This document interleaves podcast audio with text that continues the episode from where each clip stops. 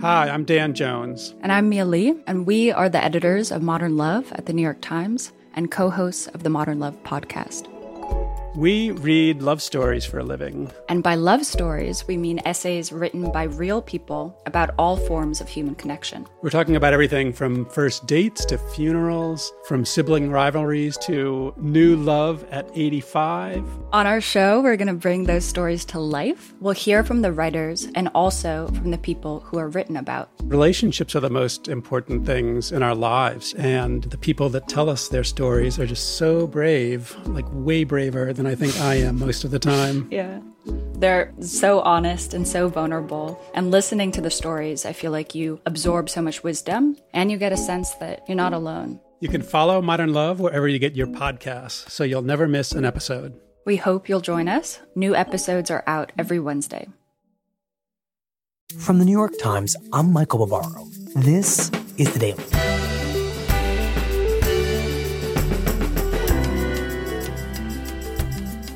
Last week, CNN broke the story that the US had secretly exfiltrated a top spy from Russia back in 2017. What that means now for US intelligence.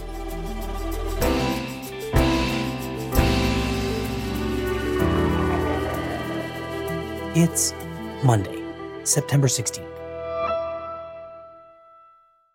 So, Julian, tell me about this story that you had been reporting out. A few months ago, my colleague Adam Goldman and I started doing some reporting about a key CIA asset who had been offered exfiltration from Russia by the CIA. And we knew that this source was the main person who told the CIA, who told the entire intelligence community that Vladimir Putin interfered in the election, and favored Donald Trump. Hmm. So this person was really important. And what happened to this person was a little bit of a mystery.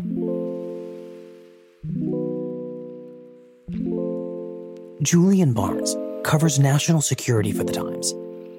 Anytime you're trying to report about sensitive intelligence, it's extremely slow going. I had one conversation with a person who, as I was asking the question, he said, Stop. I do not want to hear that question. I do hmm. not want you to ask me that question. So it's very painstaking work. But last week, as I was doing reporting, I learned that a cable network was on to one of the stories I was working on. Mm. But it was Friday and I was nervous, but I let that go. Um, Cross your fingers and went home for the day. Cross your fingers, go home. And Monday morning, I got a call that CNN was going to report the story. Good morning. I'm Jim Sciutto in New York. And I'm Poppy Harlow. We're so glad you're with us this Monday morning. And we do begin with a really significant CNN exclusive. And Jim. And I was like, uh oh. And Jim, this is your reporting. You have learned about a highly secretive intelligence operation by the United States. That, that's right, Poppy. Uh, multiple Trump administration officials with direct knowledge tell me that in a previously undisclosed secret mission in 2017, the U.S. successfully extracted from Russia one of its highest level covert sources inside the Russian government. And knowledge. Then what happens? So it was not long after CNN broke the news that Russia apparently released the spy's name. Hmm. We have not confirmed the name of the spy, nor will we repeat the name the Russians revealed. At first, when this happens, you think, oh, it's Russian disinformation. But then you start a quick Google search and looks like this guy was a diplomat. Looks like this guy was a diplomat in the United States at some point. And lo and behold, there's a deed for a house in the Virginia suburbs. So you just Google the name of this spy, and oddly enough, an address pops up for what appears to be a senior Russian official working with the US. What do you actually do with that information? So it's sort of shocking to find that it's just profoundly weird. Like, this is not how it's supposed to work. Like, Russia is not supposed to release the name of the spy. Like, you're not supposed to Google the spy in your backyard. Right. But what you do with that information is you drive out and pay a visit. And so the next morning, I. Uh, the family car was in use, so I rented a car2go, which is this very small smart car, which you're not supposed to take on the highway. but I discovered you can achieve speeds of 65 miles an hour with a very, very small smart car. You're in a classic spy thriller car, right? you know, it's not like you're sneaking up when you drive in a basically a clown car to somebody's house. But I needn't thought as I was weaving through the curvy roads of Virginia subdivisions that I was going to surprise anyone because when I arrived at the house, there was a half dozen other reporters there. Hmm. So I parked my car, said hello to my uh, rival at the Washington Post, and then I walked up the driveway. I'm uh, walking down to the cul-de-sac where you can see the house has a big porch, three stories, very large house. Um, I just remember being like surprised, like these are huge houses. It's pretty good to be a spy, I guess. Mm-hmm. Lawn has been freshly mowed, and the little cuttings are still on the driveway here. So I walked up to the house. A lot of windows right here on the porch. You know, someone has been in here and has drawn the shutters. I, w- I walked up earlier and you could see inside, and now you can't. They've drawn the drapes. Children's toys visible in the backyard, waiting pool. There's the card from another reporter left in the door. I'm going to ring the bell. And then, without thinking, I put my hand on the doorknob. And then I just instantly thought, oh man, Russia is known for going after spies by coating doorknobs with nerve agents. Right. And you just touched the doorknob. And I just touched the doorknob. But of course, you're fine. I'm fine. Momentary scare. The garbage bin is left out front.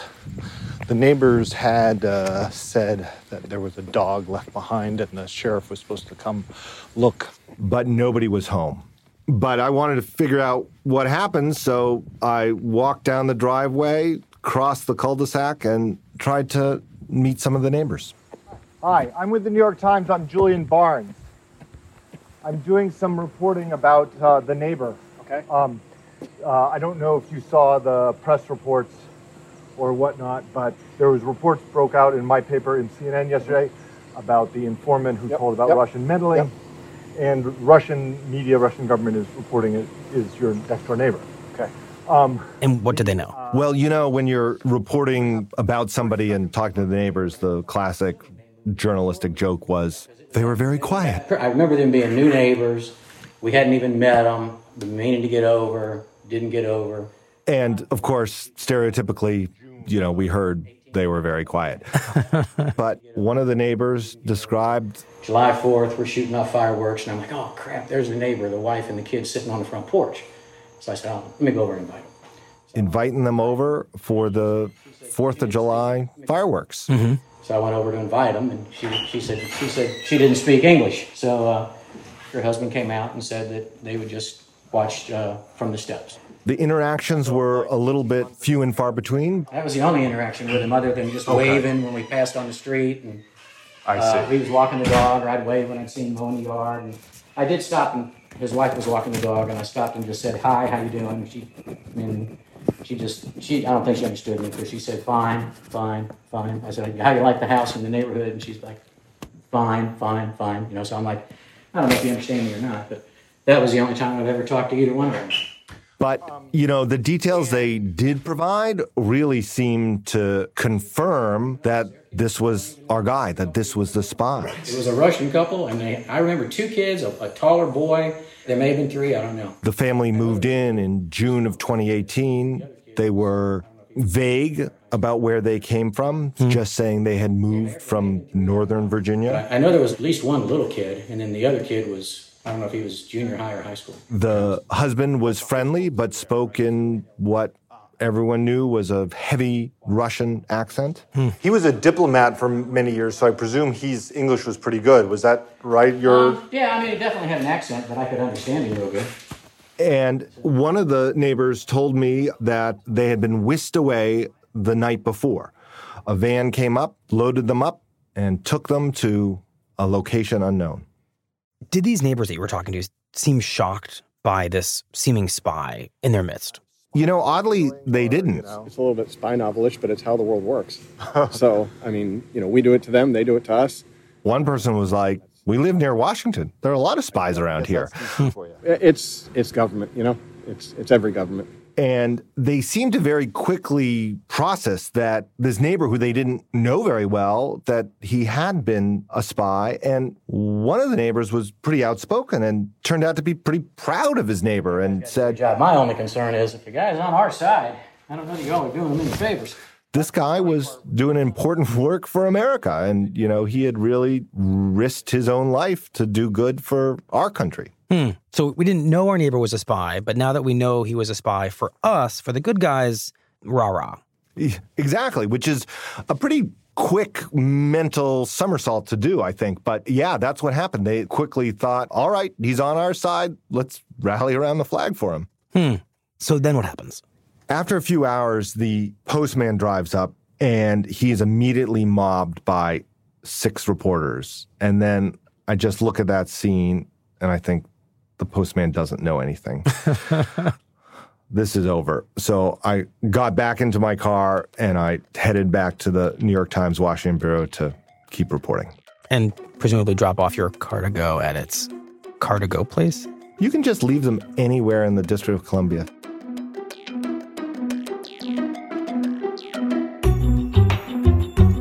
We'll be right back.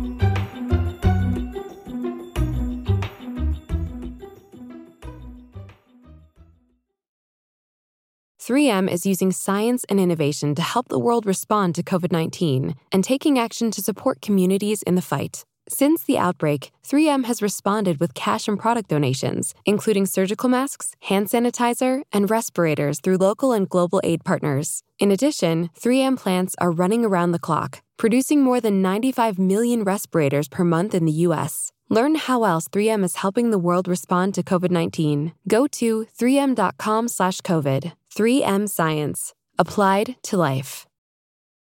All right, Julian, how did we get here? What's the story?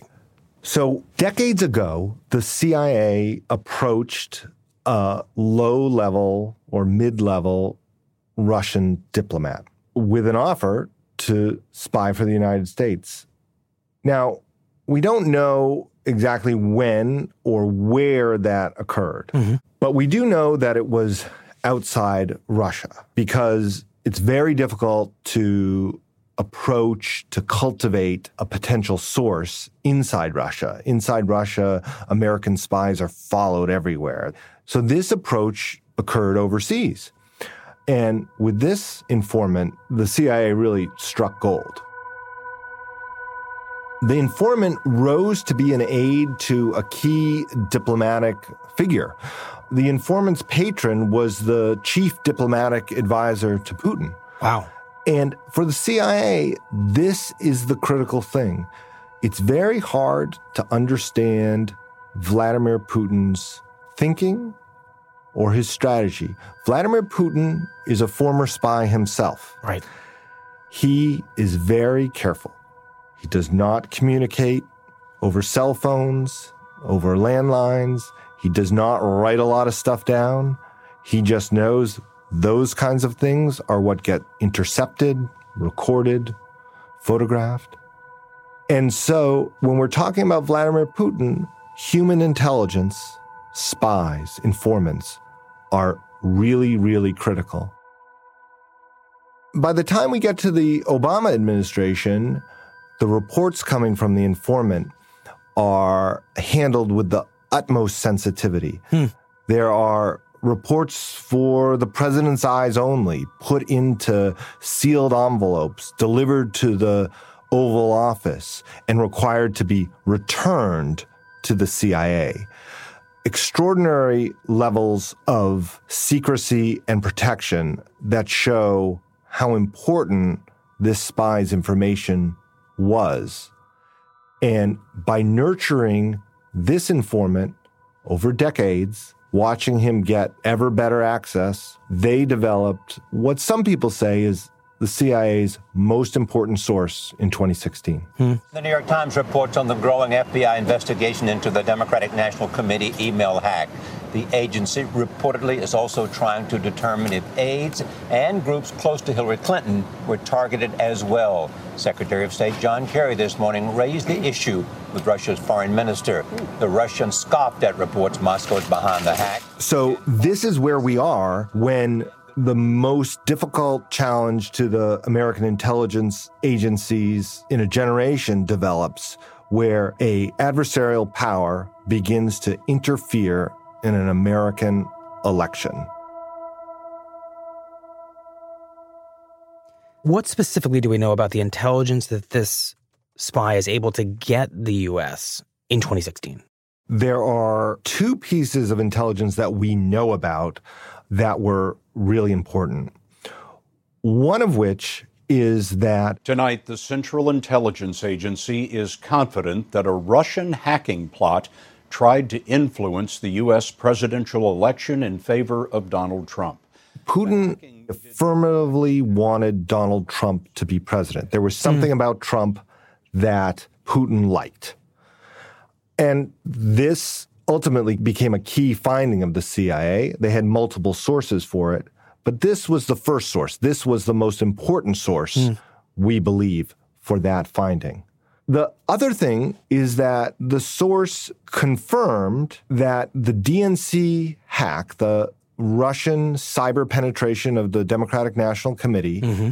had been ordered and approved by Vladimir Putin, that it was part of Putin's larger strategy. And to have this informant confirm that finding really allowed the CIA to have a high level of confidence in that. That really shaped the understanding in 2016 about what had happened. In a memo to CIA staff, Director John Brennan said that he, FBI Director James Comey, and Director of National Intelligence James Clapper were now all on the same page about the scope nature, and intent of the Russian interference in our presidential election. But there's a downside. When you're delivering the most explosive, the most important intelligence, and that intelligence is entering the political debate. I think it's ridiculous. I think it's just another excuse. Uh, I don't believe it. There's a level of scrutiny. So we have to be very careful right now. We cannot make these wild assumptions that the Russian government was behind this because right now we do not have all of the evidence. Reporters start asking questions. We haven't been given a shred of evidence to substantiate the claim that the Russians were behind this. Members of Congress start asking questions. People want to know how does the CIA know this? And there are hints at the end of 2016 that the CIA has a source in Russia. New information derived from diplomatic sources and spies working for U.S. allies points directly to the Russian president. So, despite all the secrecy and the care around this informant, his existence is suddenly something people understand. Yes. Now, if you go back and look at the stories at the end of 2016, they're just the lightest hints but the CIA is getting nervous because the CIA knows when reporters are asking questions, so too are the Russians. And Putin is ruthless about people he considers traitors. So they begin to write a plan to extract the informant from Russia. And as the news stories increased in early 2017. This morning, a Washington Post investigation focuses on Russian government interference in our election. In August, the CIA gave then President Obama a report, quote, drawn from sourcing deep inside the Russian government. The CIA went to the spy and said, It's time to go. You need to come to America. Mm. That offer was accepted. So, Julian, the spy is in the United States. I guess we didn't know it at the time, but he's in Virginia. How do you come to get on this story a few months back? So, in 2018, I started reporting about why the US seemed to have not a very good understanding about what Russia's intentions or strategy for interfering in the midterm elections would be. Hmm. There was assumptions that they were going to do it, but the intelligence community didn't have a high level of confidence about exactly what would be going on. So we wrote a story about how the CIA's assets in Russia had gone dark and that they no longer had eyes on the Kremlin. Now, at that time, we didn't know exactly why that was. And mm-hmm. that story sort of speculated that there was a number of different reasons why the spies could have gone silent. But what we didn't know is that the really good spy had been brought out. Mm-hmm. It's, it's sort of amazing that you could tell, even from the outside, that something had changed and that what had changed turned out to be the absence of a single person. So, how common is that for a country like the US to be so reliant on a single source in a place as important strategically as Russia? Now, of course, there are multiple sources. You can't have high confidence in a conclusion and still have one source. But this source is probably the most important one because of the access to the Kremlin. And the reality is, in this day and age, it is very hard to develop good sources. Mm-hmm. As this story shows, it takes decades. It took years to cultivate this person, to get this person into a place where they could offer the highest and most valuable level of intelligence. You don't turn around and develop a spy in a year. You don't get a high ranking Kremlin official to just turn and give you the crown jewels. Mm-hmm. And in Russia, the kinds of technical intelligence that the US relies on in so many places eavesdropping, signals intelligence, spy satellites. The Russians are very sophisticated at sort of blocking some of that stuff. Mm-hmm. And so that puts so much importance on the old school human spies. Everything you just said does not seem to bode very well for our intelligence on Russia with the 2020 election approaching. That's right. That's what's really important about this story. Going forward, looking at the 2020 election when everyone believes that Russia will mount another interference campaign we know that they'll do that, but we don't know how they'll do it. They're mm-hmm. going to use different tactics than they used before. And if you don't have the eyes on the ground, you don't have an early warning system. You don't know what Russia is going to do. You don't know what Putin himself is ordering.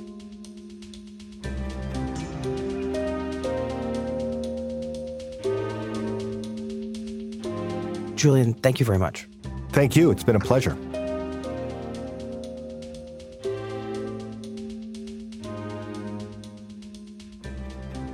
In an interview with The Times, James Clapper, the director of national intelligence under President Obama, said there was little doubt that this past week's revelations were going to, quote, make recruiting assets in Russia even more difficult than it already is. We'll be right back. This podcast is supported by Hulu.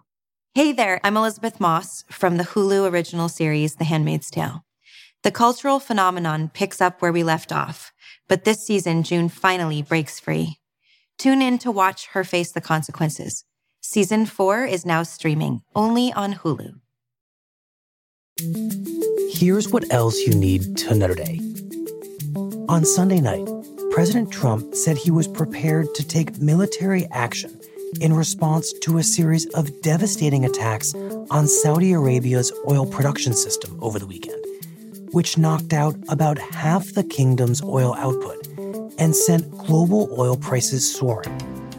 Responsibility for the attacks was claimed by the Houthi rebels in Yemen, who have been engaged in a years long battle with Saudi Arabia But US intelligence suggested that the attack was actually conducted by Iran, potentially escalating an already tense standoff with the Trump administration. Iran denied any role in the attack, but in a tweet, President Trump wrote that the US was, quote, locked and loaded, depending on verification of Iran's role. And an investigation by two reporters at the Times has further corroborated the allegation that while a student at Yale, Supreme Court Justice Brett Kavanaugh pulled down his pants at a party and thrust his penis at a female classmate, Deborah Ramirez. Kavanaugh denied the claim during his confirmation hearings, but the reporters found that at least seven people, including Ramirez's mother, had heard about the incident before Kavanaugh became a federal judge, two of them just days after the incident had occurred. The reporters also found a Yale classmate who said that Kavanaugh had thrust his penis into the hand of a different female student. That classmate reported the incident to the FBI before Kavanaugh was confirmed, but the FBI did not investigate the claim. On Sunday, The Times reported that the Justice Department will present one of its most prestigious awards for distinguished service to the lawyers who worked to confirm Kavanaugh.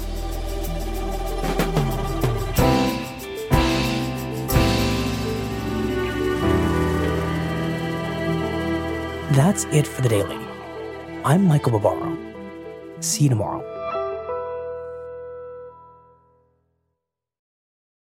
When times became uncertain, Womply pivoted their technology platform and committed to help small businesses and self employed workers get approved for their PPP loan. In just a few months, Womply has helped 1 million businesses across America to secure much needed funding so they can continue to stay open and serve their communities. Womply helps small businesses thrive. Visit womply.com to learn more.